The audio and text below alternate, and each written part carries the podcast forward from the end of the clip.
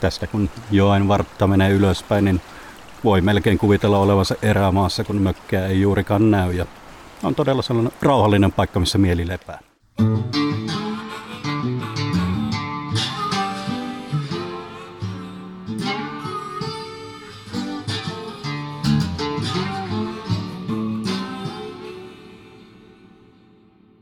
Tervetuloa Saappaat jalassa podcastin pariin.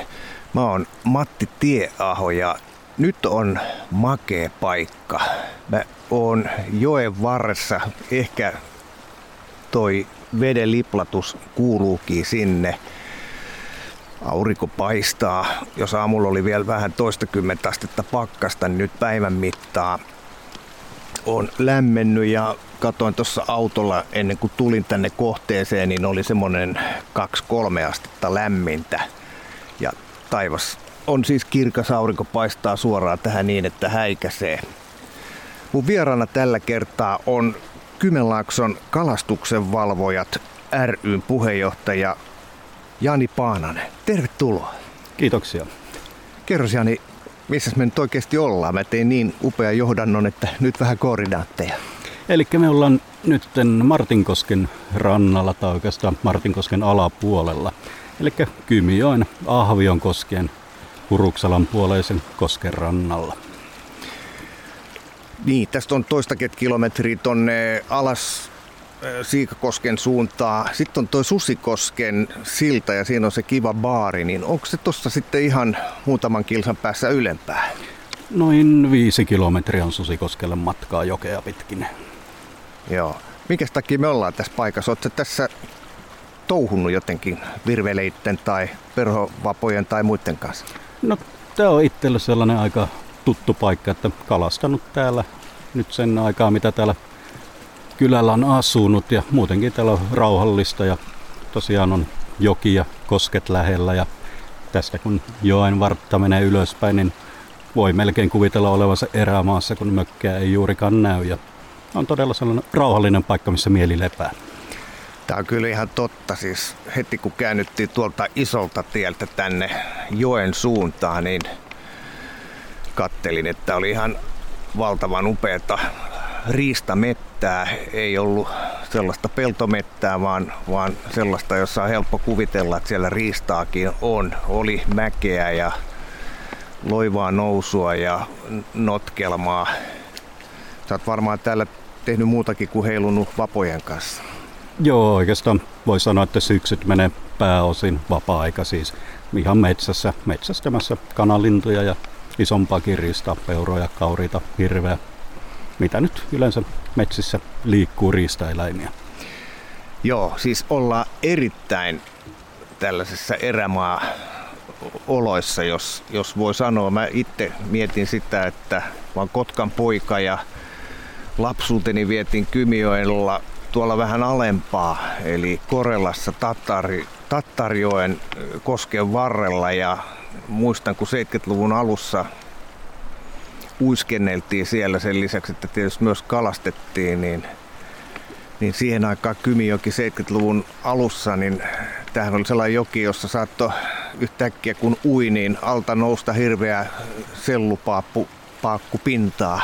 Muistatko tällaisia aikoja? Sä oot sen verran nuori, että et taida muistaa. Joo, ja itse asiassa en asunut vielä täällä silloin, että nyt on, mitäs tästä tuleekaan, 17 vuotta asunut vasta täällä, että sinällään ei ole onneksi ehkä tiedossa nämä, minkälainen tämä joki aikaisemmin on ollut. Että. Niin, mikä sun ensimmäinen kosketus Kymijokeen? Puhutaan nyt Susikosken alaosasta, siitä alaspäin tästä jokisuistosta, että mennään Susikoskesta tänne tämän, tämän Martinkosken kautta näitä itäisiä haaroja pitkin, eli Siikakoskelle ja Korkeakoskelle, Huumanhaara, Langinkoski, ne on vissiin ne haarat, mitä siellä on. Puhutaan tästä alueesta, mutta me ollaan nyt tosiaan aika paljon ylempänä, niin mikä sun se ensimmäinen kosketus Kymijokeen oli? Ensimmäiset kosketukset tuli oikeastaan aika pian sen jälkeen, kun muutettiin tänne ja tuli vähän tutkittu, että missä sitä todellakin asutaan ja huomattiin, että joki menee lähellä ja sittenhän sitä piti päästä veden äärelle katsomaan, minkälaisia kalapaikkojakin mahdollisesti olisi. Ja Mutta itse asiassa ensimmäiset kalastusreissut Kymijoelle niin tein Siikakoskelle. Silloin ensimmäisenä vuosina kävin siellä kokeilemassa lohta saada, mutta yritin vain, en saanut mitään. Eli piti panna munat pataan, ei tullut mitään. Näin on. Kymijoellahan on pitkät perinteet tällaisena lohijokena. 1800-luvun alussa täällä on jo nähty silloin tällöin jotain perhomiehiä. Ja sitten kun saatiin toi Riihimäen ja Pietarin välinen junarata, niin sen jälkeen täällä 1800-luvun lopulla nähtiin vähän enemmänkin tällaisia urheilukalastajia. Mutta se, mistä aina kotkalaiset varsinkin muistaa kertoa, on tämä 1800-luvun loppu, jolloin muun muassa Aleksanteri Kolmonen tuli Langikoskelle ja seurasi siinä vähän, miten nuottauitto sujuu ja kun lohta tuli sylikaupalla, niin rakennutti sitten sen Langikosken keisarillisen kalastusmajan. Mutta tiesitkö sitä, että itse asiassa Aleksanteri kolme oli oikeastaan aika vähän siellä lankkarilla. Eli, eli tota, se kävi siellä puolenkymmentä kertaa ja parhaimmillaan se saattoi olla ehkä pari päivää, mutta ne oli sellaisia ihan pikkupistoja, kun se kävi siellä. Ei ollut mikään sellainen pitkän ajan residenssivierailu, mitä se siellä tapasi tehdä. Joo, kyllä minä muistan lukeneeni aiheesta ja itse asiassa on Kymijoen lohet, oliko jo ainakin 1500-luvulla on mainittu jonkun luostarin kalastusoikeuksina, mitä on annettu. Eli tämä on todellakin vanha kalastuspaikka Kymijoki ollut. Niin tännehän rakennettiin sinne Siikakoskelle, josta, josta äsken oli puhe, eli tuonne reilut 10 kilsaa alemmas, niin sinnehän siis tosiaan rakennettiin 1799 se, se Valamon munkkien sivuluostari, jossa, jossa siis munkit, niillä oli yksin oikeus kalastaa jonkun aikaa lohta todennäköisesti. En tiedä mitä muuta sieltä tuli, mutta jossain kohtaa kun huomattiin, että kala tulee hyvin, niin Venäjän valtiohan valtiollisti alueen, eli se otettiin vähän niin kuin isompiin käsiin, jos näin voi sanoa munkeesta puhuttaessa. No, Mutta sitten mä muistan sellaisen jutun, että, että se Aleksanteri Kolmonen, niin mä muista oliko se, ei se tainnut olla niin, niinkään mettämies, mutta sen sijaan, että se kävi siellä lankkarilla, niin se tuli sinne Siikakoskelle ja se siellä siellä kävi useamminkin paikalla sen takia, että myös sieltä tuli hyvin kalaa.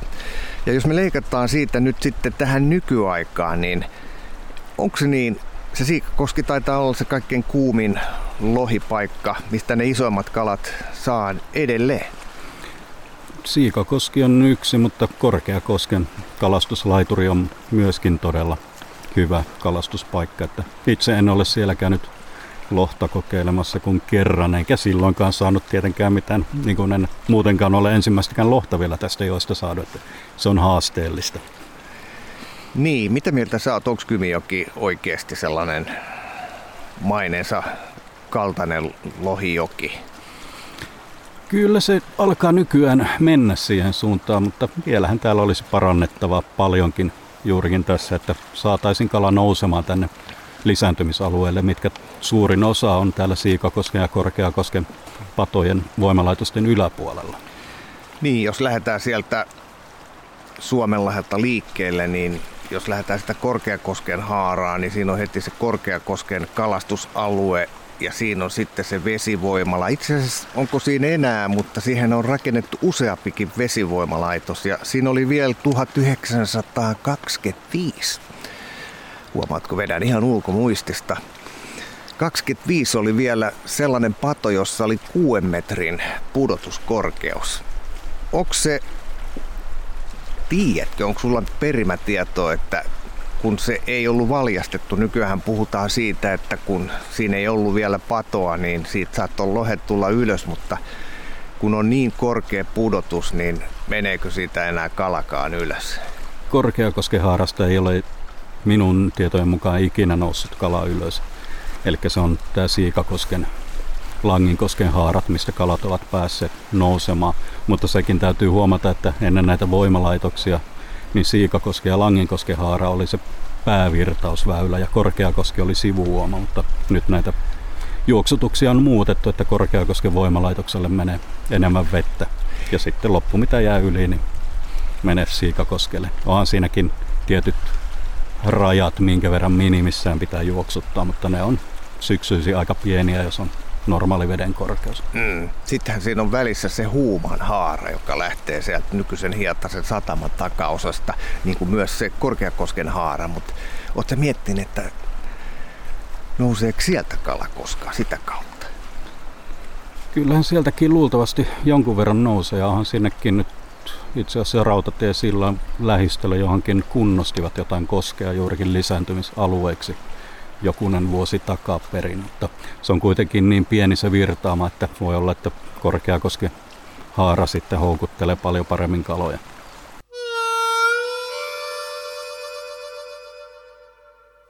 Mutta Korkeakosken haara, siinä on se idis, että ne kalat jää tosiaan siihen padon alapuolelle. Ja ennen kuin ne oli siinä, ne jäi sen putouksen alapuolelle. Mm. Joo, ja siitä on tehty itse asiassa tutkimuksia radiolähetin kaloilla ja muillakin. Niin ennen kuin tämä kalaporaski tehtiin, niin silloinkin huomattiin se, että kalat, lohet nousi siihen voimalaitoksen alle ja ne jonkun aikaa siinä löi tosiaan päätä betonia vasta ja sitten lähtivätkin etsimään uutta reittiä ja osa sitten kierti Siikakosken ja Langikosken kautta ja sieltä kautta pääsivät jotkut kalat ylös. Että sekin on vaan Siikakoskella, ei kovin hyvin toimi se kalaporras. Että. Niin, entäs siinä, siitähän ei ole hirveän kauan aikaa, kun tehtiin uusi kalaporras siihen Korkeakoskelle. Miten se pelaa? Onko sulla tietoa? No, kohtalaisesti, että kyllähän sieltä no, toista sataa kalaa, jos en väärin muista vuodessa nousee, mutta siinäkin on edelleen säädöt on kesken, että ne tutkivat sitä ja yrittävät keksiä, millä saisi vähän paremmin toimimaan. Siinähän on siis sekä uusi että vanha kalaporras. Eikö se Vai onko se tehty siihen ei, samaan? Ei ole. Korkeakoskella on tämä uusi ainut. Mutta okay. Siikakosken puolella on, siellä on tämä vanha ja uusi. Joo. Eli täällä säännöstelypadon puolella on oma kalaporras ja sitten voimalaitoksella on toinen. Mikäs verran hei tässä alajuoksulla sitten lohikalaa pyydetään? Onko sulla mitään muistikuvaa? Kun sanoit tuossa, että toista sataa kalaa tulee vuodessa jostain portaasta, niin sehän ei riitä mihinkään. Nyt en muista tarkkoja lukumääriä, mutta olisiko ollut joskus 90-luvulla, kun oli parhaita vuosia. Silloin kalaa tuli paljon kalastajillekin, ja, mutta se on vaihdellut paljon. Ja nyt on, taisi olla nyt, että on taas vähän paremmin tullut kalaa jokeenkin viime vuosina, mutta se on tosiaan luontainenkin vaihtelu vuosittain on aika suurta. Mm. Tätä jokeahan alettiin kunnostaa 70-luvulla ja niin kuin sanoin tuossa, niin silloin 70-luvun alussa uiminenkin oli vaarallista touhua, kun tuli pohjasta nousi näitä tehdasjätteitä pintaan. Se oli aika härskin näköistä ja tuntui aika ilkeältä, mutta 80-luvun puolivälissä sitten alettiin kunnostaa tätä jokea ja tai 70-luvulla alettiin kunnostaa ja 80-luvun puolivälissä tuli ensimmäisiä havaintoja, että hitto soiko, tännehän tulee taas jalokalaa. Ja silloin heti sen jälkeen alkoi sitten tämmöinen Klondike-tyyppinen urheilukalastajien ryntäyskymioille. Eli, eli siinä tuli sellainen niin kuin nousu sinne 90-luvulle saakka. 1990-luvulle saakka, mutta sitten sen jälkeen ilmeisesti tämä kalastus on täällä taas vähän niin kuin hyytynyt. Joo, se on aika suoraan näkee myös saalismääristä, että saalismäärät kun rupesi vapakalastajilla tippumaan, niin kalastajienkin määrä totta kai vähenee, kun ei kovin montaa kertaa kauempaa etenkään viitsi tulla tyhjää heittelemään. Että se on aika suoraan verrannollinen. Mitä enemmän joissa on kalaa, niin sen enemmän tulee kalastajakin. Miten me saataisiin kalaa tänne lisää?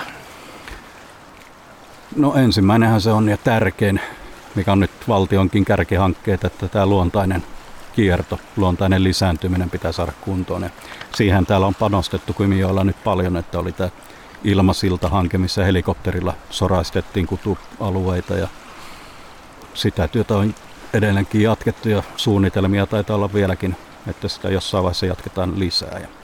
Ja, yksi, mikä on mielenkiintoinen hanke ja toivotaan, että toteutuu on myöskin täällä läntisin haara Ahvenkoski, että jos sinnekin joku päivä saataisiin kalaportaat, niin sekin taas parantaisi kalan nousua tänne ylös kutualueelle. Niin, se on siinä Pyhtään ja Ruotsi-Pyhtään välissä se joki ja, ja Helsinki meni, että ainakin ennen muinoin, ennen moottoritietä, nykyään se moottoritiehän on sellainen suljettu tunneli, että siinä on valtavat reunukset, ei oikein mitään näe, mutta, mutta se vanha tie, niin siinähän näkee sen voimalaitoksen tai padon ihan siinä tien oikealla tai pohjoispuolella.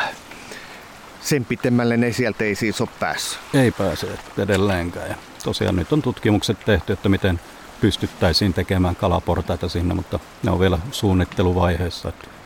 Toivotaan, että valtiokin ja vesivoimayhtiöt etenkin olisivat myötämielisiä ja nämä hankkeet etenisi. Niin, mites, oliko se just Tahvenkoski, jonne, jonne sitä helikoptereen sitä soraa ja muuta pudotettiin? Itse asiassa tänne yläkymille, eli juurikin Ahvionkoskien alueelle, minkä varressa mekin olemme, ja sitten tästä ylöspäin Piirteen koskille ja monta muutakin paikkaa on. Joo. Tästä on, onko tästä nyt vuosi pari aikaa? Onko, onko tota mitään on muutamia vuosia. Joo. Joo. Silloin itsekin oli joku kerta katsomassa, kun helikopteri pörräili täällä joen päällä ja tiputti soraa tuonne koskiin.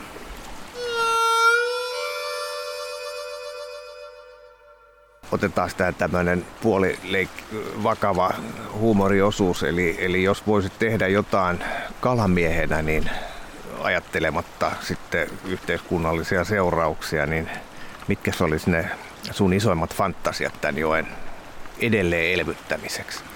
Tälleen puolileikkisesti. Se, millä parhaiten saataisiin, niin jokainen voimalaitos tulta ja pato pois alajuoksulta palautettaisiin luonnon tilaan, niin kyllä sitten kala rupeisi nousemaan tänne ylös ja sitten olisi kalastajilla kalaa ja siitä hyötyisi kaupungitkin turistien mukanaan tuomilla rahoilla. Ja... Niin sitten kun tämä korona on ohi ja sehän, sekin aika me vielä nähdään, eikö niin? Kyllä. No entäs sitten se Suomenlahti? Lohikalojen touhuun kuuluu se, että että vaikka ne nousee jokeen kutemaan, niin ne pyörähtää myös tonne merelle. Onko siellä kaikki niin kuin pitää?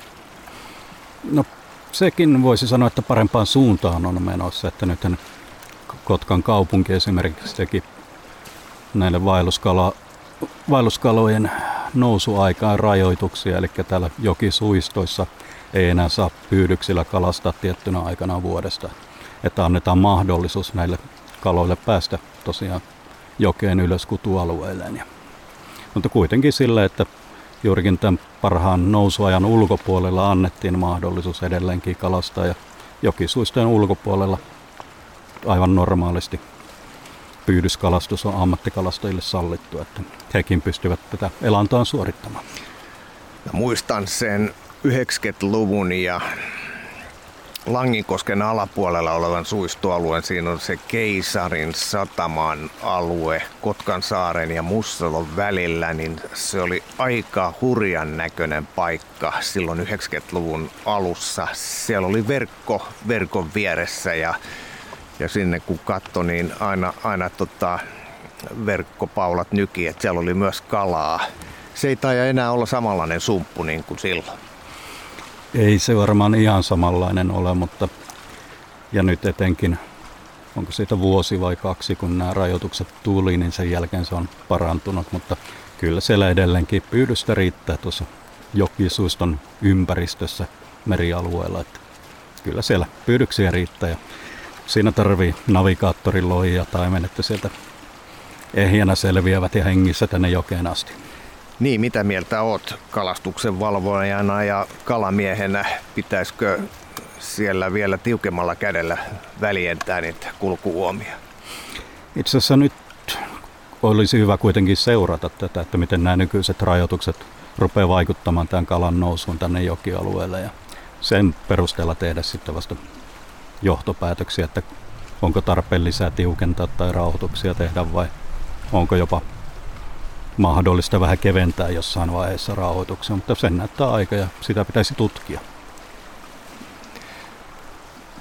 Mites, jos lähdetään näitä kalastusalueita järjestelmästä käymään läpi, niin, niin lähdetään idästä, eli on se Korkeakosken haara, joka siis päättyy siihen, siihen patojen alle, jossa ne lohien, lohet sitten päät kolkkaa yhteen, niin mitä kalaa sieltä haetaan? Minkälainen paikka siellä on?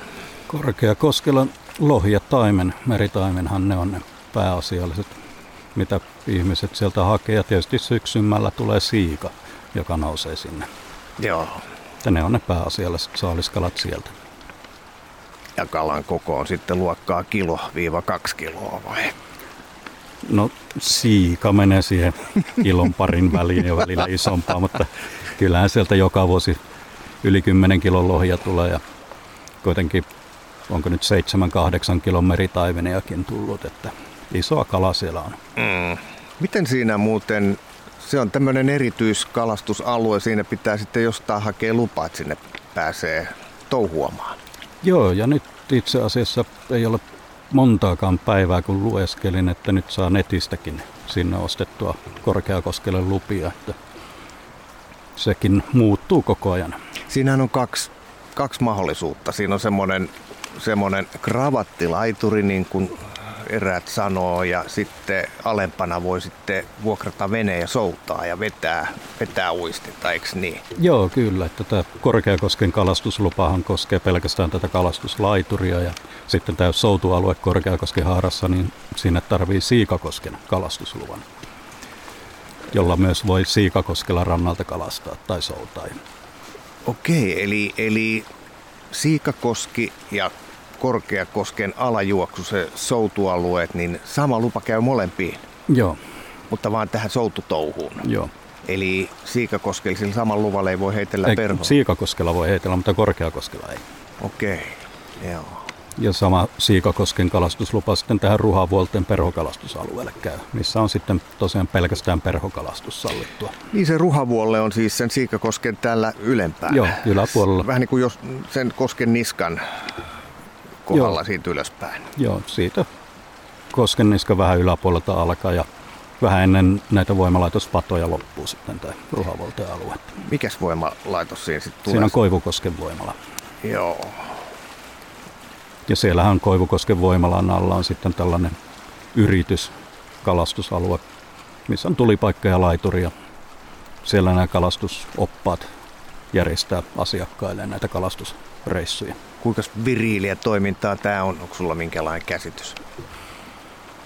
Sekin vaihtelee juurikin kalamäärien mukaan, mutta ilmeisen hyvin se on kuitenkin tällä hetkellä ilmeisesti pyörinyt. Mutta aina voisi paremmin mennä. Joo, joo. No entäs sitten se Langinkoski? Minkälainen kalastus hotspotti se on? Langinkoskihan on myös perhokalastusalue ja se taitaa, jos en väärin muista, niin on metsähallituksen tai heidän lupiensa takana. Että siitä en ole silleen tarkemmin tutkinutkaan, koska en itse harrasta perhokalastusta. Ja enkä ole koskaan ollut siellä valvojana, kun se kuuluu tosiaan eri instanssille kuin nämä muut kalastusalueet. Nämä maisemat vaihtuu kyllä hirveästi näissä kalastuspisteissä. Eli se, se Korkeakoskihan on ihan tämmöinen tämmöinen vähän niin kuin teollisuusalueelle johtava uoma, jossa, jossa katellaan varastojen, patoja ja muiden seinämiä ja heitetään sitten punttia veteen. No Siikakoski on jo sitten sellaista, sellaista aika isoa joen uomaa, leveä, melko leveä paikka ja ei, ei, se ei ole sellaista pienpiirteistä niin kuin, niin kuin jotkut tiukemmat, vaikka Lapin kosket tai joet, missä, missä itse kukin nyt sitten käy. Se Langinkoski on sitten taas, siitähän saa mahdottoman hienoja valokuvia, kun ottaa sieltä alasuunnasta. Joo. Eli siinä kun saataisiin pois se Langinkosken silta, niin siitä tulisi kyllä hieno paikka sitten sieltä ylhäältäkin etelään katsottaessa. Ja sitten onhan siinä tietysti keisarillinen kalastusmaja, joka on, onhan se kieltämättä aika hieno, hieno spotti, jossa silmä lepää siinäkin. No sitten tosiaan, siis mä oon vähän, vähän pöyristynyt siitä, kun tultiin tänne Martinkoskelle ja nyt ollaan siis Siikakoskesta tuommoinen 10, reilu 10 kilsaa ylöspäin, niin, niin siis tää on niin, niin erämaan näköistä seutua, että jos ei tässä olisi lasikuitu vene vieressä, missä ollaan, niin voisi kuvitella, että voisi olla Kainuussa tai jopa Lapissa, että on kyllä makeen näköinen paikka.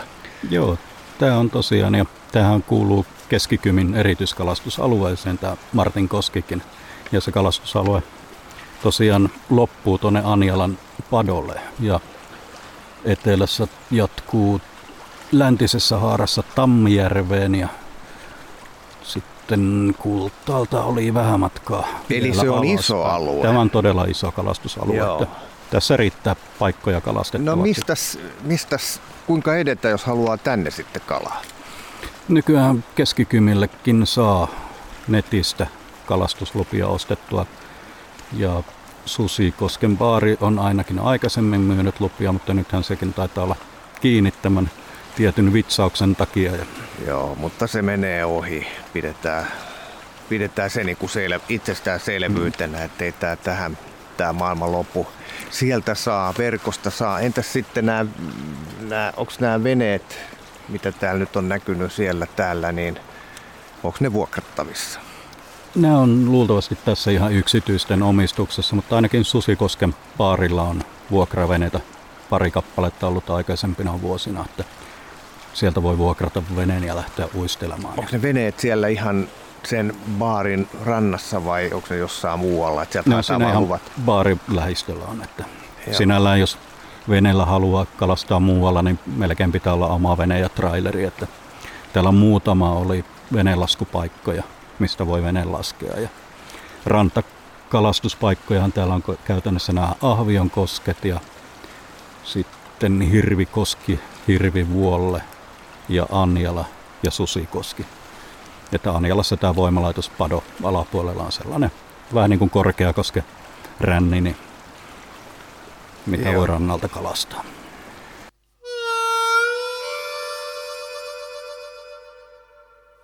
Mitäs kaikkea tästä isosta alueesta sitten sillä luvalla saa? Mitä kalaa? No jos aloittaa ihan näistä perinteisistä, niin ahventa, haukea. Sitten mikä täytyy mainita, niin isoa kuhaa täällä löytyy, että joka vuosi, mitä itsekin tiedän, niin 7-8 kilon kuhaa tulee ylös Mikko asti. sai yli 10 kilosen kuhan.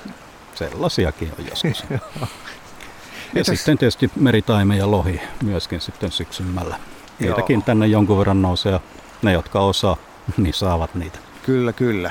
Ja, ja kirjalohi unohtui mainita, mitä tänne istutetaan, että onko kalastajilla te, olisi jotain. Onko se ihan legendaa, kun joku väitti, että täältä saa myös sitten tuolta Aavionkosken puolelta harjustakin? Kyllä se ihan totta on, että harjustakin täällä on, ja mutta sit... vähemmän, mutta itsekin olen pari noin 40 sentin harjusta täältä saanut. Että ensimmäisen kun sain, niin vähän aikaa piti itsekin katsoa, että mitä täällä tällaisia kaloja on, kun tottunut, että niitä on vain Lapissa. Joo, joo. Ja sitten tietysti tämmöinen urheilullinen kala, turpa ja tu- toutain. Toutain. ja täällä on suuriakin löytyy. Mitä Kyllä. tarkoittaa suuri?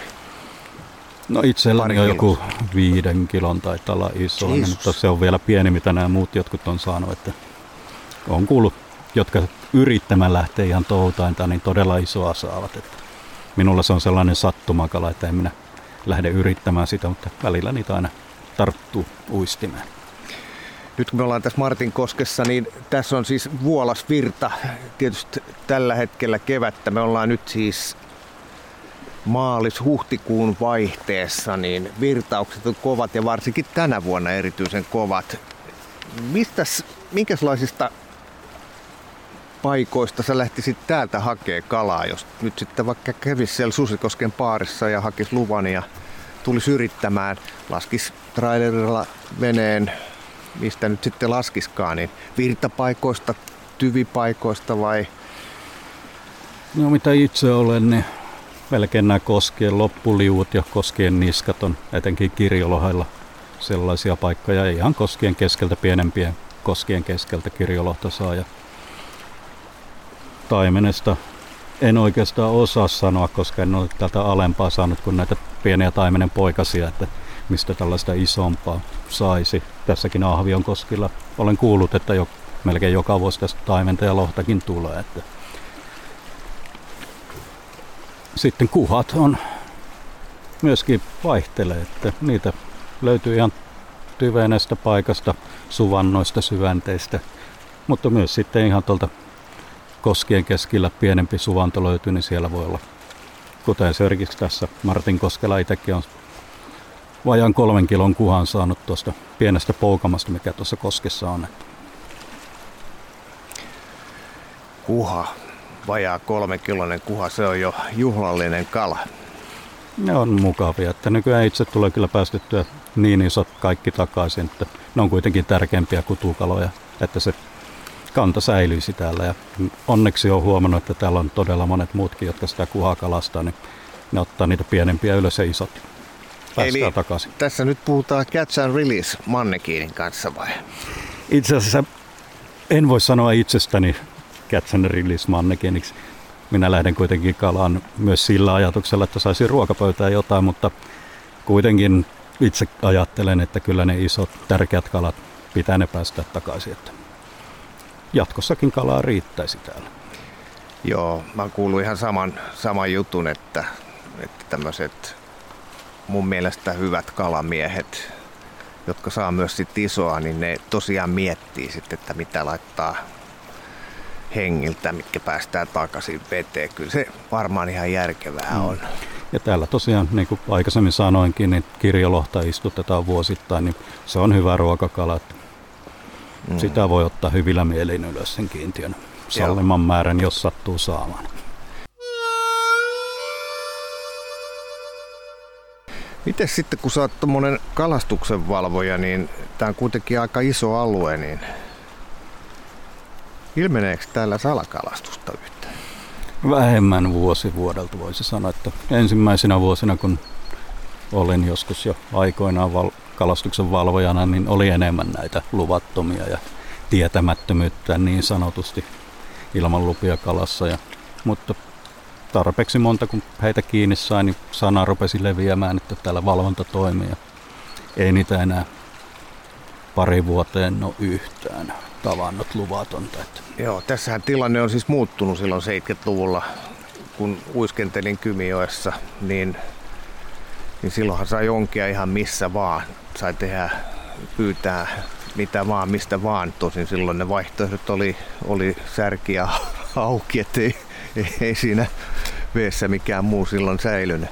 Minkälainen Kymijoki sun mielestä on, jos, jos mm, niin kuin miettii suomalaisia kalastuskohteita, niin onko tämä Kymijoki, puhutaan nyt vaikka tuosta Susikoskesta alaspäin, niin onko tämä semmoinen käymisen arvoinen paikka? Kyllä, tämä jo nykyäänkin on. Tosiaan kun täällä Etelä-Suomessa näitä hyviä kalapaikkoja ei montaa ole, missä lohta ja taimenta on mahdollisuus saada. Ja tämä on kuitenkin niin laaja alue, että täältä löytyy kaikenlaista paikkaa. Jos haluaa luonnon rauhaa, tulee tänne keskikymialueelle. Jos haluaa jossain rännissä varmempaa kalansaalista, menee Korkeakoskelle. Täällä löytyy niin laidasta laitaan tätä. Eli jos haluaa kalaa täältä, niin se, se kuumin spotti on sitten se Korkeakoski. Kyllä, jos lohta ja taimenta hakee. Tämä on siitä... kuitenkin tämä niin keskikymialuekin, niin tämä oli, kun tämä yli 20 kilometriä kalastettavaa aluetta, niin sieltä sen kalan löytäminen, kun niitä ei todellakaan kuitenkaan paljon nouse portaasta ylös, niin se on haasteellista.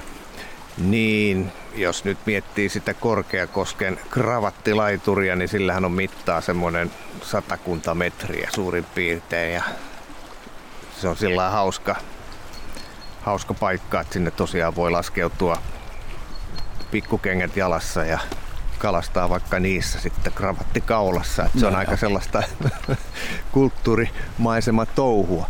Toisin kuin sitten täällä, että täällä on, niin kuin sanoin äsken, niin on kyllä mahdottoman hienot maisemat. Joo, itsekin tykkään täällä, että itse en ole sellainen juurikin voimalaitoksen alle kalastamaan meniä tyyppi, että ainut on poikkeus täälläkin oikeastaan Anialan padolla tulee käytyä kuhaa kokeilemassa, että se on yksi hyvä kuhan iikauspaikka juuri se Anialan padon alla oleva heittoalue. Mm. Ja sieltä olen itse asiassa saanut tämän joen ainoat saaliksi saamani meritaimenetkin siltä Anialan. Niin, ne jää siellä sitten pyörimään ja kolkkaa päät yhteen. Joo. Se on se paikka. Jotenkin kuulostaa ilkeältä spotilta. En, en nyt ihan heti sinne lähtisi, jos vaihtoehtona olisi laskea vaikka tästä veneen ran, rannasta tuonne veteen. Tämä on kyllä niin, niin upea paikka.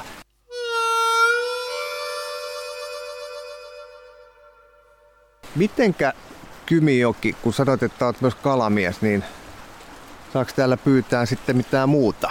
Saako täällä ampua vesilintuja? Se on jokaisen vesialueen osakaskunnan omassa päätöksessään. Ja esimerkiksi tässä Kuruksalan puolellahan taitaa olla, että on vesialue osakaskunta vuokrannut metsästysoikeudet paikalliselle metsästysseuralle. Ja sitä kautta pääsee vesilintuja jahtaamaan lain sallemissa puitteissa. Oletko osallistunut tähän toimintaan? Joka vuosi on pyrkimys aina aloituspäivänä käydä katsomassa, kuinka sorsat lentää korkealla ja porukka ampuu niitä kauas. Itse juon kahvia ja kattelen.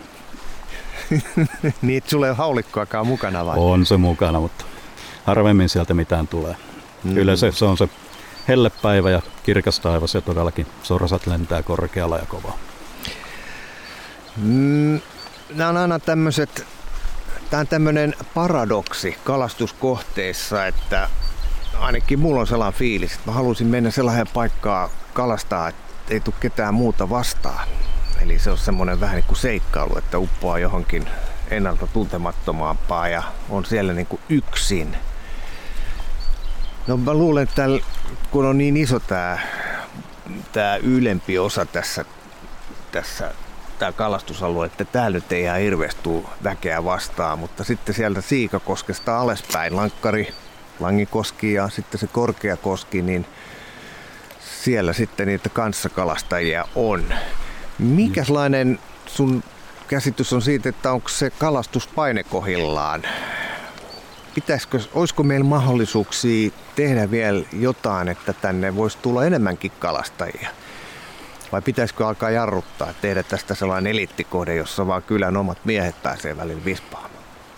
Minä olen henkilökohtaisesti tällaisia eliittikohteita vastaan, että ennemminkin parannetaan kalakantoja sellaisiksi, että tosiaan voidaan ottaa enemmän kalastajia. Mutta käytännössähän esimerkiksi Siikakoskikin parhaimpaan lohen nousu aikaan, niin eihän sinne sekaan juuri mahdu heittämään, kun siellä on porukkaa niin paljon.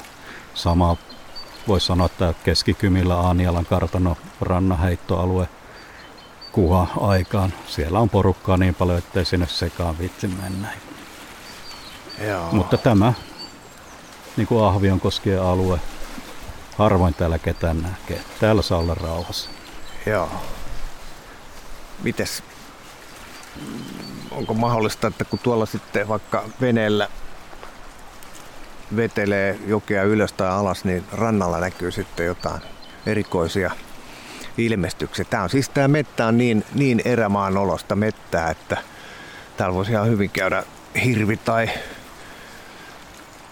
jopa karhu rannassa sillä että se saa näköhavainnon.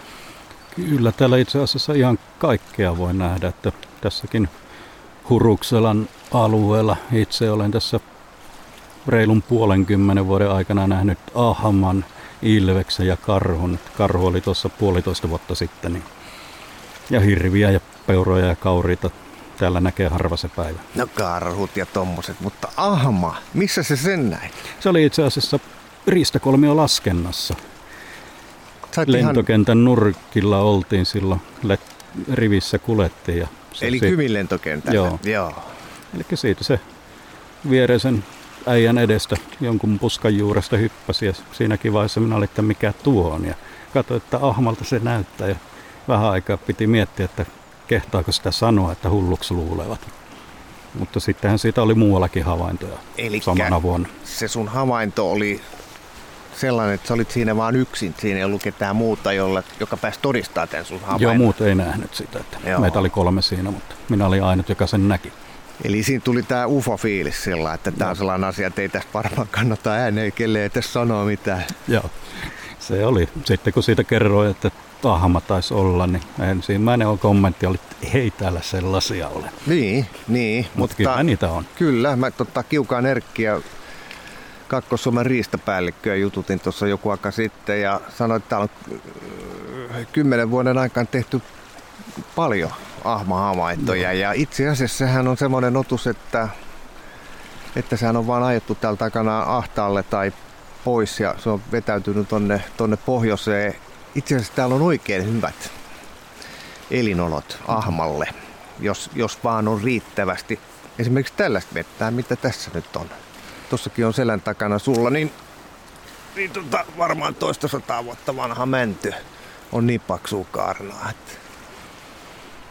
Ja, kyllähän täällä jo susia en ole nähnyt. Olen odottanut, että milloinkaan itse näen suden, mutta silloin on lähellä käynyt, että meidänkin talon pihan vieressä kävi yksi muutama vuosi sitten talvinen useamman kerran. Lähimmillään taisi olla 50 metriä koiran tarhasta, missä se susi kävi pyörähtäen.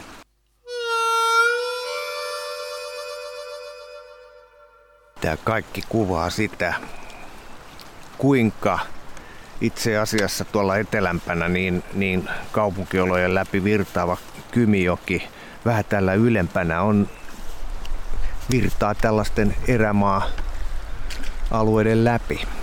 Voisiko näin sanoa? Meneekö tämä vähän liikaa romanttisuuden puolelle? Minusta Itse asiassa aika oikein, koska tämä Kymiön osa yleiskaavassakin tämä keskiosuus on nimetty Kymijoen erämaa-alueeksi. No niin. Ja me olemme juuri siellä. Joo. Mites, otetaanko tähän loppuun paras Kymijokeen sijoittuva kalastusmuisto? Mikäs sulla on? Ehkä. Se kuitenkin on se ensimmäinen meritaime, jonka sain jalassa. Oli jo pimeätä illalla ja tosiaan putkiperhoa siinä heittelin rannalta ja annoin liukua loppuun asti ja sitten tuntui, että nyt ei tarttu pohjaan taas kiinni. Niin, että se oli ihan, ihan tota rannalta heitto. Joo. Ja sitten kuitenkin vähän ajan päästä ensimmäiset potkut tuntui ja sitten tämä on siellä kala ja sittenhän sitä väsytteli siinä aikansa ja sai sen ylös ja sitten totesi, että tämähän onkin meritaimen. Mitäs, otettavan kokoinen. Mitäs teit sille? Toinen puoli taisi mennä kraaviin ja toinen puoli taisi ihan pannulla paistua. Joo, mun, mun paras kalastus muisto Kymijoelta ei ole oikeastaan paras, vaan se on sellainen, joka jäänyt eniten mieleen. Nyt mennään tosiaan sinne 70-luvun alu, alkuun ja olin viaton pikkupoika ja kaverien kanssa meillä oli haukikoukut siihen aikaan. Mun mielestä siihen aikaan ainakin näin silloin sanottiin, että sellaisia iskukoukkuja ei saa käyttää. Eli meillä oli sellainen, sellainen haukikoukku, että rautalangan päässä on koukku, joka työnnetään särjen läpi ja jätetään veteen, veteen ja toivotaan, että hauki tulee ja nappaa. Meillä oli siis vanhemmilla oli Korelassa tämmöinen siirtolapuutarhamökki ja sitten oli siihen Kymijoen rantaa siihen Tattari, onko se nyt Tattari vai Tatarjoen kosken vartaalle semmoinen 100-200 metriä matkaa, ei ollut pitkäkään matka ja mulla oli siinä ihan uimapaikan yläpuolella haukkoukku ja sitten yhtenä päivänä tuli sitten joku uimari sinne mökin pihaan. Oli saanut selville, että siellä on meikäläisen haukikoukku ja tuli sinne sanoa, että tota, tulkaa äkkiä tonne rantaan, että siellä on haukikoukussa on lokki. se oli sen verran matalas se särki siinä, että tota, lokki oli napannut sen ja, ja se, oli, se oli erittäin noloa ottaa se, se, se kala pois sen, sen lokin suusta sillä kun siinä oli aikuisia ihmisiä ja pieni lapsi uimassa siinä ihan, ihan sellaisen ison kiven toisella puolella. Kaikki oli tietysti siinä katsomassa, mitä, mitä ihmeen eläinräkkäistä täällä oikein toimitetaan. Se on jäänyt jotenkin mieleen tämmöisenä vähän huonompana kalastusmuistona. Että että jos varsinaisia kalastusmuistoja muistelee, niin ne on itse asiassa mulla aika vähän, vähäisiä, että ne rajoittuu oikeastaan sitten sen lohikalan pyyntiin Kymijoen edustalla tuolla Suomen laella. Että se, sieltä tuli sitten näitä kalajuttuja, mutta kun se ei enää tavallaan kuulu Kymijoen riveiliin, niin jätetään se sitten toiseen kertaan. Samoin itselläkin on paljon hyviä kalareissuja, mutta ne on tuolla Lapissa erämaissa nekin. Hei Jani, mä luulen, että tämä on tällä kertaa tässä ja mä toivotan, miten se nyt sanotaankaan, ei toivoteta mitään, vaan, vaan sanotaan, että kireitä siimoja. Kiitos. Ja samoin, jos kalan päätät tänne Kymioille ylemmäksikin tulla.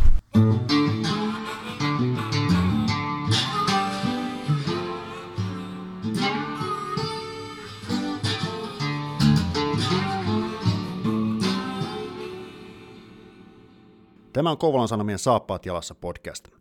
Pysy ajan tasalla paikallisista asioista ja tilaa Kouvolan Sanomat diginä edulliseen tutustumishintaan osoitteessa kouvolansanomat.fi kautta podcast-tarjous.